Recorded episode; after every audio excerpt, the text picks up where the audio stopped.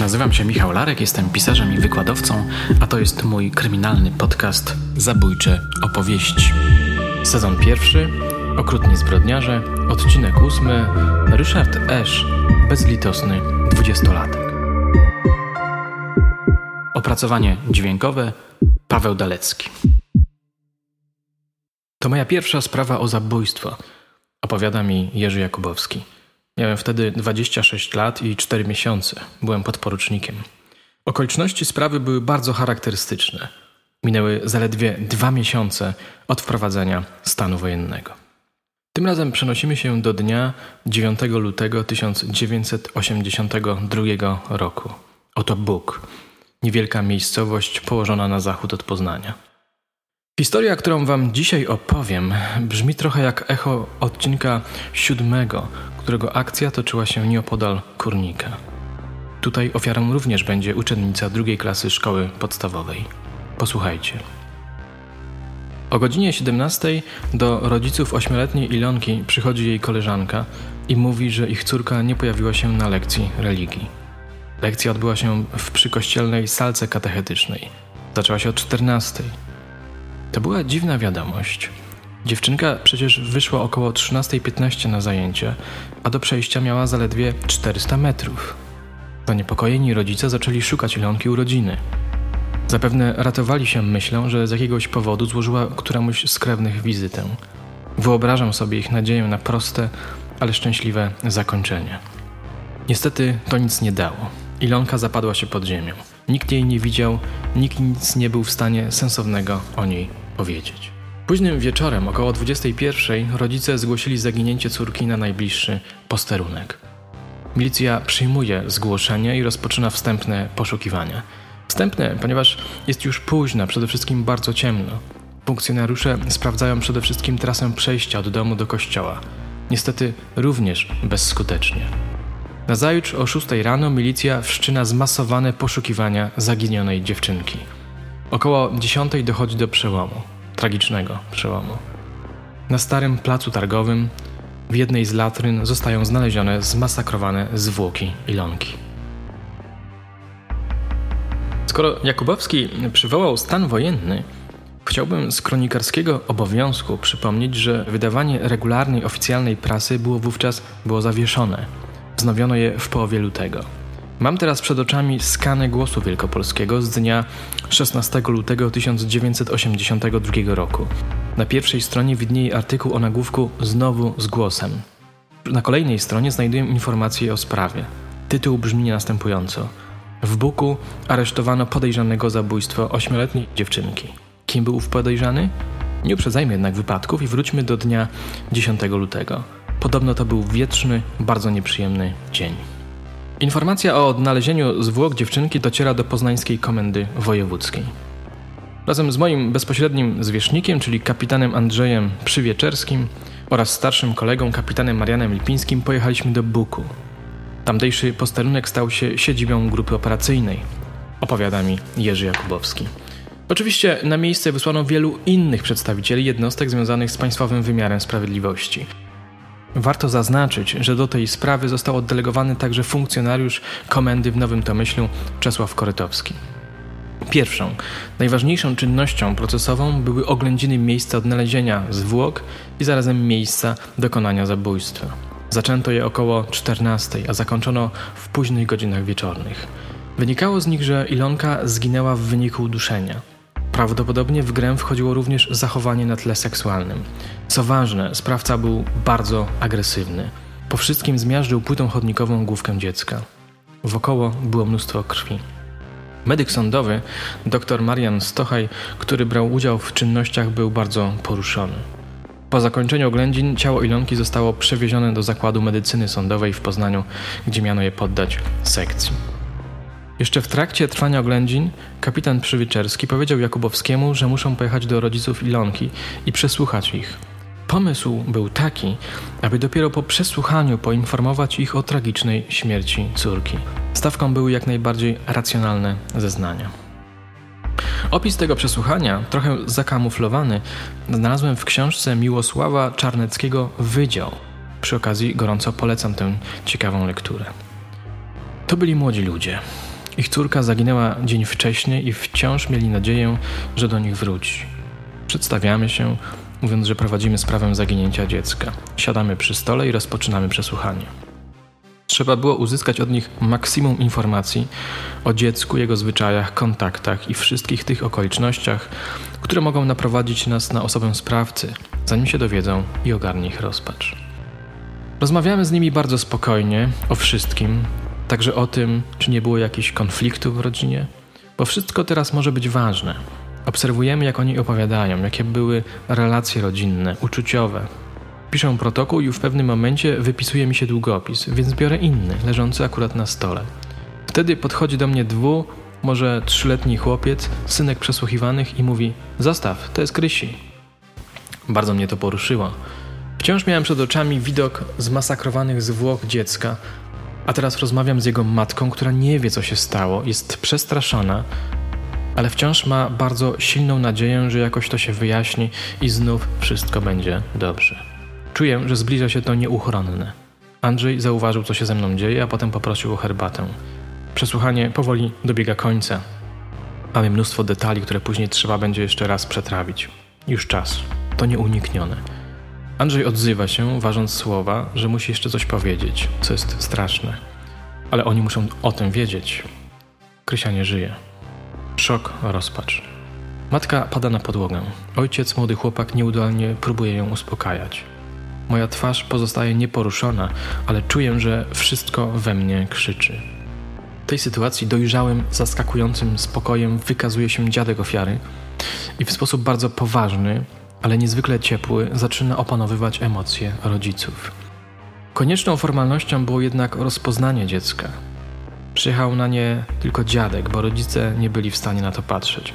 Prosił, abyśmy załatwili kwestię doprowadzenia ciała do jakiegoś poprawnego wyglądu. Oczywiście sprawozdawca tej relacji zamienił imię zamordowanej dziewczynki. W tym samym czasie milicjanci kryminalni prowadzili na trasie przejścia dziecka z domu do salki katechetycznej dokładne rozpoznanie, opowiada mi Jakubowski. Niewiele to dało, ale w pewnym momencie pojawiła się bardzo interesująca informacja. Otóż zgłosili się rodzice chłopców, którzy mieli widzieć, jak Ilonka wsiadała do malucha, czerwonego malucha z czarnym dachem przed kościołem. Podjęliśmy ten trop i zaczęliśmy poszukiwać takiego samochodu. To też nie przyniosło żadnych rezultatów, w związku z tym kapitan Przywieczerski zarządził na zajutrz ponowne przesłuchanie chłopaków przy udziale psychologa. Dlaczego? Chcieliśmy mieć pewność, że oni mówią prawdę. Okazało się wtedy, że oni to zdarzenie wymyślili. Jeden drugiego namówił, żeby opowiedzieć taką nieprawdziwą historię. Po co? Żeby zaistnieć, popisać się, pochwalić. Straciliśmy przez to trochę czasu, jakieś pół dnia. Sprawa zaczęła robić się głośna, kontynuuje Jakubowski. Do Buku przyjechało dwóch dochodzeniowców z Komendy Głównej w Warszawie. Trzeba było im nakreślić stan rzeczy. Ich osobliwej obecności w sprawie nie zapomnę chyba nigdy. Wrócę do tego później. Jest 12 luty, piątek. Około południa w naszej bazie pojawił się komendant Zdusznik z sąsiedniej jednostki. Starszy sierżant Czesław Smentek. Właśnie on przyczyni się znacznie do wykrycia sprawcy. Znałem go od wielu miesięcy. Kilkukrotnie byłem w dusznikach z racji zawodowych. Wiedziałem, że jest to milicjant z krwi i kości, do tego bardzo odpowiedzialny. Po czterdziestce. Była między nami spora różnica wieku, ale łączyło nas rzetelne podejście do pracy. Chciał się podzielić z nami jakąś informacją, ale odbijał się od naszych szefów. Ci z Warszawy nie chcieli z nim rozmawiać. Uważali, że to jest jakaś bzdura i niech lepiej wraca do dusznik. Na szczęście kapitan Przywieczerski odesłał go do mnie. Podczas rozmowy z Czesiem obecny był Jacek Matyja, kryminalny. Taka mała dygresja. Słyszy się czasem o niesnaskach pomiędzy dochodzeniowcami i kryminalnymi. Ja zawsze starałem się dobrze żyć z kryminalnymi, dzieliłem się z nimi informacjami. Dla mnie zawsze najważniejsze było wykrycie sprawy. Słuchajcie, zagadnął nos Czesiu. W dniu zamordowania Ilonki na przystanku PKS w Sędzinach jakiś młody człowiek zaczepiał dwie dziewczynki, około 11.30. Według tych dziewczynek facet miał charakterystyczne długie włosy sięgające aż do końca pleców. Istotne w tej informacji było to, że sędziny leżą na trasie prowadzącej przez Bóg i że ten autobus dotarł do Buku około 12.45. Zatem ten młody facet mógł mieć związek z zabójstwem. Pobiegłem do kapitana Przywieczerskiego, żeby zameldować mu o rewelacjach Czesia. Samochód i natychmiast do dusznik, zakomenderował mój zwierzchnik. Tak też się stało. Zainstalowaliśmy się w tamtejszej jednostce i kontynuowaliśmy robotę. Zaczęliśmy od przesłuchań dziewczynek. W międzyczasie Matyja miał się zająć ustaleniem kierowcy autobusu.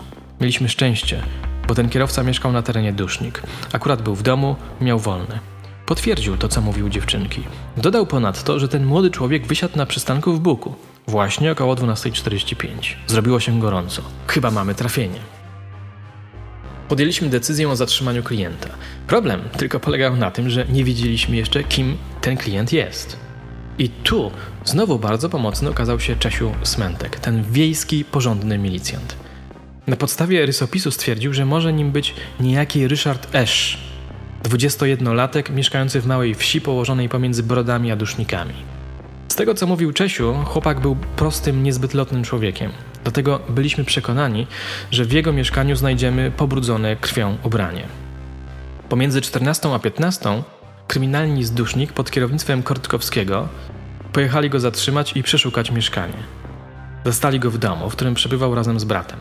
Nie stawiał oporu. Zabezpieczono odzież, która leżała gdzieś w kącie. Moro, spodnie, kalesony.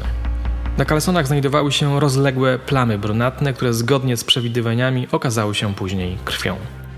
Gdy oni zatrzymywali klienta, myśmy z Matyją zastanawiali się, jak rozegrać dalszy ciąg sprawy. Gdy przewieziono go do dusznik, przystąpiliśmy do czynności procesowych. Najpierw odbyły się okazania z udziałem dwóch dziewczynek i kierowcy autobusu. Dziewczynki były troszkę przestraszone, ale rozpoznały go. Kierowca również. Byliśmy więc mocni. Mieliśmy dowody. Po okazaniach przystąpiliśmy bez zbędnej zwłoki do przesłuchania. Nie chcieliśmy, żeby nam ostygł. Ja byłem wiodącym przesłuchującym. Problem był taki, że facet był prymitywnym osobnikiem, posługiwał się bardzo wulgarną polszczyzną.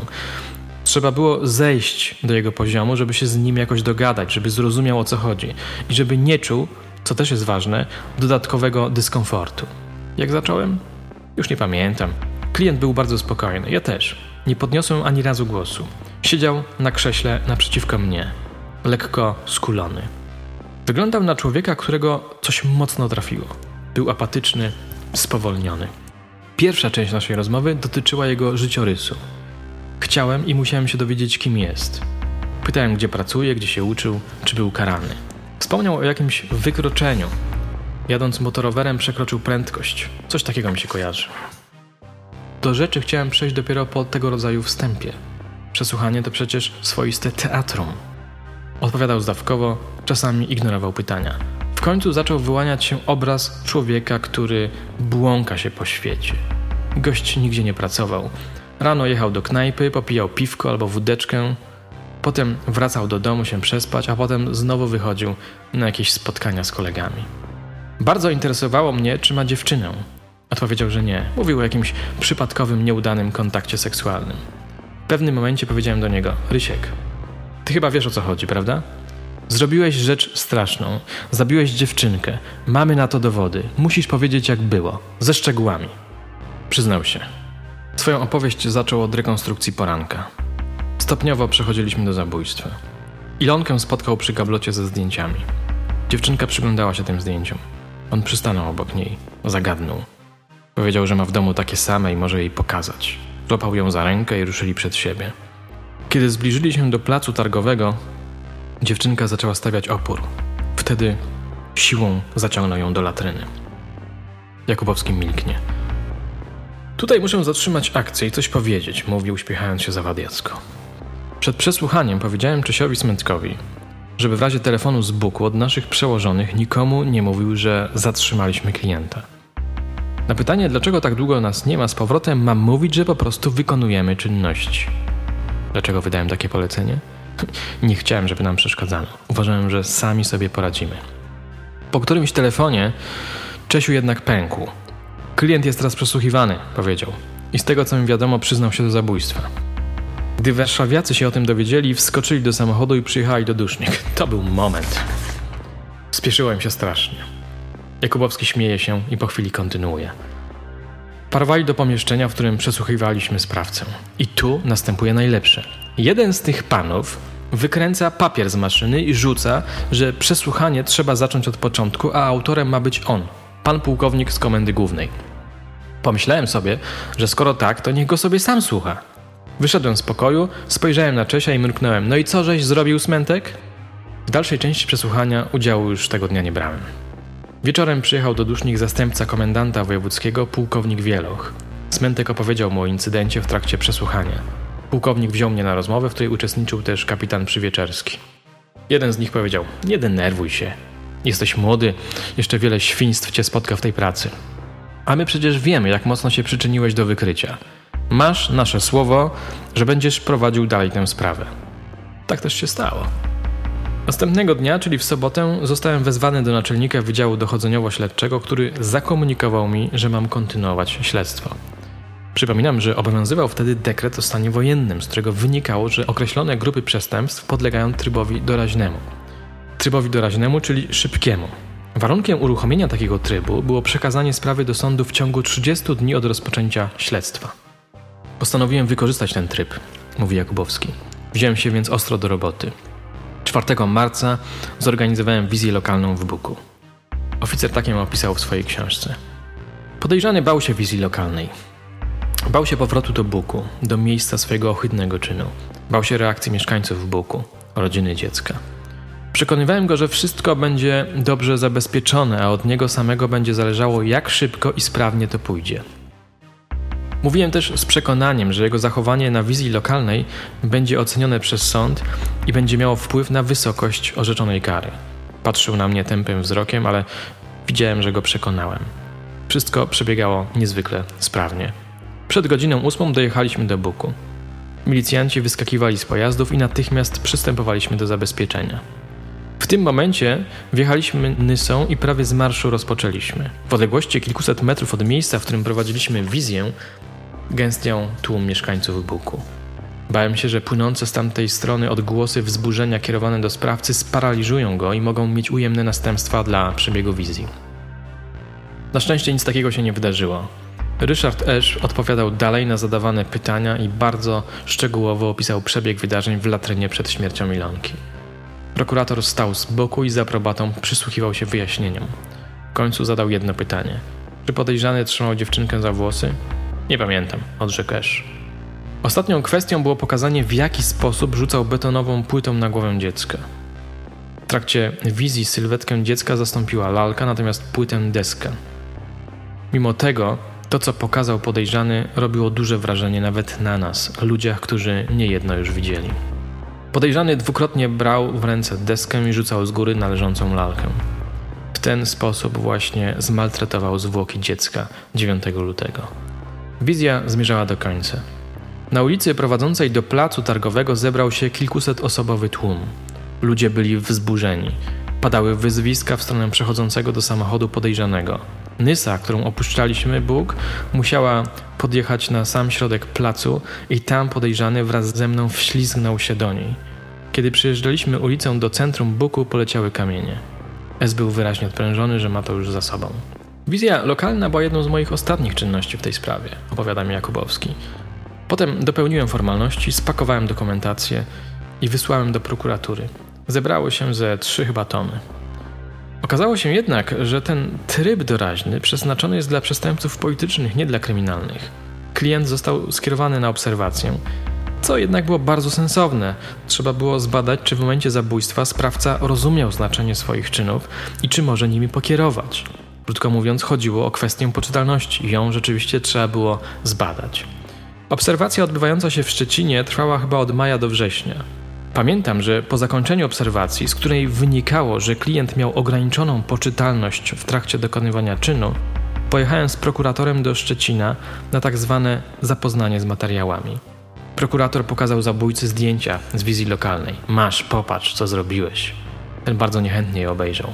Nie było specjalnej reakcji. Był otumaniony. Podpisał protokół zaznajomienia z materiałami. Mam teraz przed sobą Głos Wielkopolski z dnia 10 listopada 1983 roku. Znalazłem w nim artykuł zatytułowany Zabójca dziewczynki z Buku skazany na 25 lat. Prokuratura wniosła akt oskarżenia, w którym zarzucała Ryszardowi Esz, że z pobudek lubieżnych ze szczególnym okrucieństwem pozbawił ośmioletnią Ilonę o życia. pisał dziennikarz o pseudonimie Beb. Ryszarda Esz badali lekarze psychiatrzy. Ustalili oni, że oskarżony cierpi na szereg zaburzeń psychicznych i seksualnych. Sprawę rozpoznał Sąd Wojewódzki w Poznaniu, który uznał Ryszarda Esz za winnego zarzucanych mu czynów i skazał go na 25 lat pozbawienia wolności oraz 10 lat pozbawienia praw publicznych.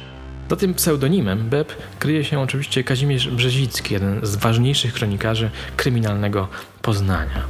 W swojej książce Zapis zbrodni nawiązał do tej sprawy.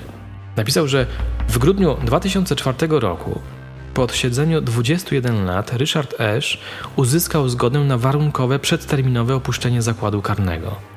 Po roku jednak wrócił za kratki. Sąd skazał go za zgwałcenie kobiety na rok i trzy miesiące więzienia.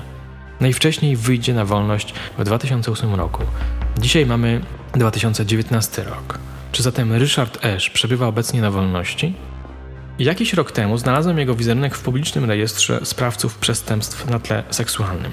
Co ciekawe, kiedy zerknąłem tam ostatnio, przygotowując się do tego podcastu, już go tam nie było. Dlaczego? Nie wiem. Ta prosta, poruszająca historia kryminalna bardzo mi zapadła w pamięć. Nawet nie wiem dlaczego. Może dlatego, że miejsce akcji są związane z moją mapą rodzinną. Bóg, duszniki.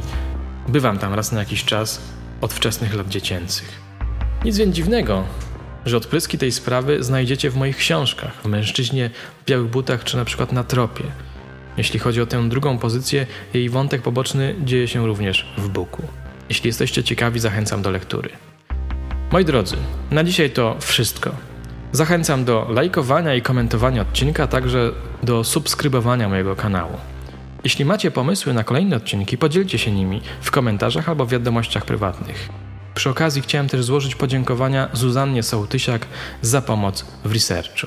Do usłyszenia.